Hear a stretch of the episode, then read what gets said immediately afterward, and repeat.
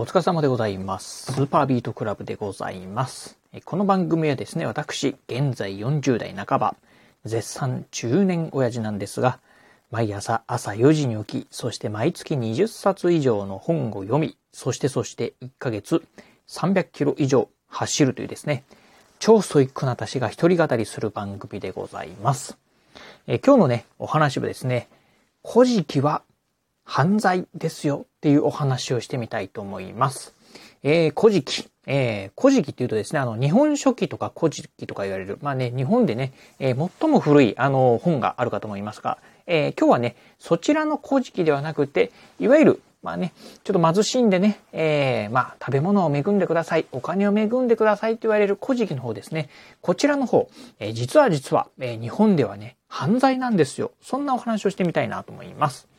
えー、先日なんですがね、私ね、こういう本読みました。村田ラムさん、ラムさんという方がね、書かれた、ホームレス消滅っていうね、本を読みました。村田ラムさんが書かれた、ホームレス消滅っていう本ですね。えー、この本の中でね、あの、実は今日のね、タイトルでございます。えー、古事記はですね、犯罪なんだよっていうことをね、書かれておりました。ちょっとね、私もね、これね、見てね、びっくりね、え、そうなの？と思ったんですよね。そんなね、今日は、まあ、古事記はね、なぜ犯罪なのか、なぜ日本では犯罪なのか、そんなお話をね、してみたいと思います。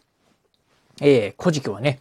今言いました通り、日本ではですね、犯罪でございます。まずね、じゃあ、古事記とは何ぞやっていうところをね、お話ししてみたいと思います。え、古事記とか、えー、これね、ウィキペディアからですね、情報を引っ張ってきたんですが、路上なので物乞いをする行為、またはですね、金銭や物品を、えー、受け取ること、えー、これね、なんていうのかな、あえー、人からね、え、金品や物品をですね、えー、いただくこと。これがですね、古事記っていうふうにね、言うそうでございます。まあ、うん、まあ、古事記っていうとですね、皆さんね、思い、まあ、イメージされるのがですね、うん、えー、ホームレスの方たちだとね、えー、いうふうにね、思います。ほとんどの方がね、まあ、ホームレスの方をね、イメージするんじゃないかなと思います。まあ、そんなね、えー、皆さん、ちょっとね、えー、一つ最初にね、えー、質問したいなと思うんですが、えー、皆さんに質問でございます。物、物乞いをしているホームレスの方、どうでしょう？今までね、見たことありますでしょうか？えー、物乞いですね。えー、お金を恵んでくださいとかね、えー、食べ物を恵んでくださいとかっていうふうにね、まあ、例えば、うん、まあ、路上だ、なんかでね、物乞いをしている、うん、そんなね、ホームレスの方、見たことありますでしょうか？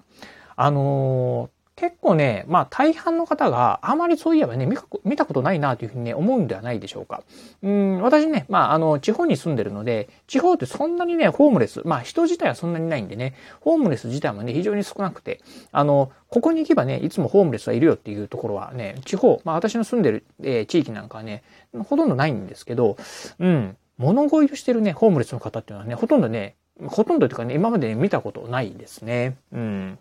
まあもしかするとね、東京とか大阪なんかに行くと、物乞いをしてるね、ホームレスの方いらっしゃるのかもしれませんが、えー、かなりね、えー、少ないんじゃないかなと思います。実はなんですが、まあこのね、えー、先ほど冒頭でね、ご紹介したホームレス消滅っていうね、本の中でも書かれてたんですが、実はね、海外ではですね、物乞いをするね、えー、ホームレスの方っていうのはね、当たり前にね、見かけるそうでございます。まあ、それに比べてね、日本はね、その物乞いをしてるね、ホームレスの方はね、ほとんどね、いないっていうのがね、外国の方、驚かれるそうでございます。じゃあなんでね、物乞いをね、えー、日本ではね、そのホームレスの方してないのか。ただただね、文化的なものでね、えー、物乞いをしてないのかというとですね、そうではないそうでございます。実はですね、物乞い、えー、冒頭で言いました通り、え、物乞いはですね、まあ、え、いわゆる古事記ですよね、物乞いはですね、えー、犯罪に当たります。えー、どういう犯罪かというとですね、これはですね、軽犯罪法違反だそうでございます。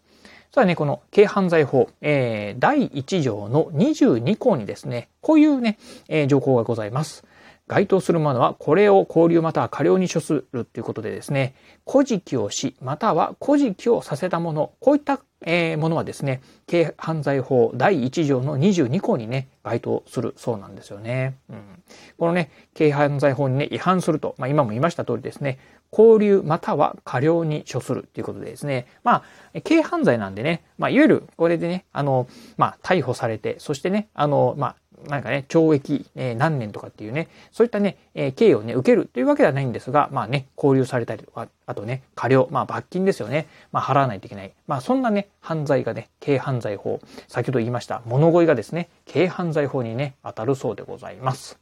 実はですね、このね、えー、まあ、古事記行為ですよね。物乞いの行為。えー、これね、過去にですね、このね、古事記行為で逮捕された方がね、いらっしゃるそうでございます。これがですね、まあ、ホームレスの方ではなくて、今からね、うん、7年ほど前のですね、2015年の3月にですね、えー、香川県に住む23歳のね、えー、男性の方がですね、インターネットの生放送、えー、なんだろうな、当時はまあ、ツイキャスとかそういう、えー、まあ、インターネットのライブ中継なんかなんですかね、お年玉をくださいというふうにですね、まあ、古事記行為をしたということで、警察にね、検挙されたそうでございます。まあそんなね、えー、古事記行為、えー、立派にですね、まあ軽犯罪法、えー、犯罪なんだよということでね、実際に逮捕された方もね、いらっしゃるということで、この辺はね、うん、ちょっとね、気をつけた方がいいのかなというふうに思います。まあ今ね、ほんとね、あのー、こう、ライブ配信、まあね、YouTube ライブとかですね、まあいろんな、うん、さっきも言いました、ツイキャスだったりとか、えー、まあ LINE とかね、まあいろんなところでね、ライブ配信が、インスタグラムなんかでもね、えー、あと Facebook なんかでも、えー、簡単にね、ライブ配信がね、できるようになってると思います。ちょっとね、えー、お小遣い欲しいからって言ってですね、まあやむくもにね、物乞いなんかするとですね、もしかすると、警えー、警察にね、検挙される可能性がね、あるかもしれませんので、これね、うん、えー、物乞い、まあ、古事記はですね、軽犯罪法違反になるんだよっていうのをですね、今日ね、覚えておいていただければなというふうに思います。えー、今日ね、まあちょっとそんな感じでね、まあ、古事記はね、犯罪だよというね、ことをね、お話しさせていただきました。今日ね、ご紹介したこのね、ホームレス消滅っていうね、えー、お話、まあホームレスについてですね、いろいろとね、かなりね、細かくね、え、書かれてる本でございます。かなりね、非常にね、あの、私ね、これ勉強になる本でしたんで、まあ正直ね、4枚はね、あんまりね、あの、うん、関心がないね、分野だったんですが、実際読んでみると非常に面白い本だったんでね、興味ある方いらっしゃいましたら、この、えー、ラジオのね、概要欄の方にもね、リンクの方貼っておきますんで、ぜひね、えー、興味ある方、えー、ぜひね、チェックしてみていただければなというふうに思います。はい、ということでですね、今日はですね、古事記は犯罪ですよというお話をさせていただきました。えー、今日のお話面白かったな、参考になったなと思いましたら、ぜひね、ラジオトークでお聞きの方、ハートマークやニコちゃんマーク、そしてネギマークなんかありますよね。あの辺をポチポチポチと押していただければなというふうに思います。またですね、お便りなんかもお待ちしております。まあ、今日のお話面白かったようであったりですね、私も、うん、あの、これね、軽犯罪法で、うん、実はね、検挙されたことありますよとかっていうね、一言コメントでも結構です。あの、ぜひね、このラジオトークの方からでもね、コメント送れますし、またね、あとツイッターの方からなんかでもね、リプライいただければなというふうに思います。えー、そして最後、今もね、言いました通り、えー、私ね、ツイッターもやっております。ツイッターの方は、このラジオの配信情報以外にも、あとね、YouTube だったりブログなんかも毎日配信更新しております。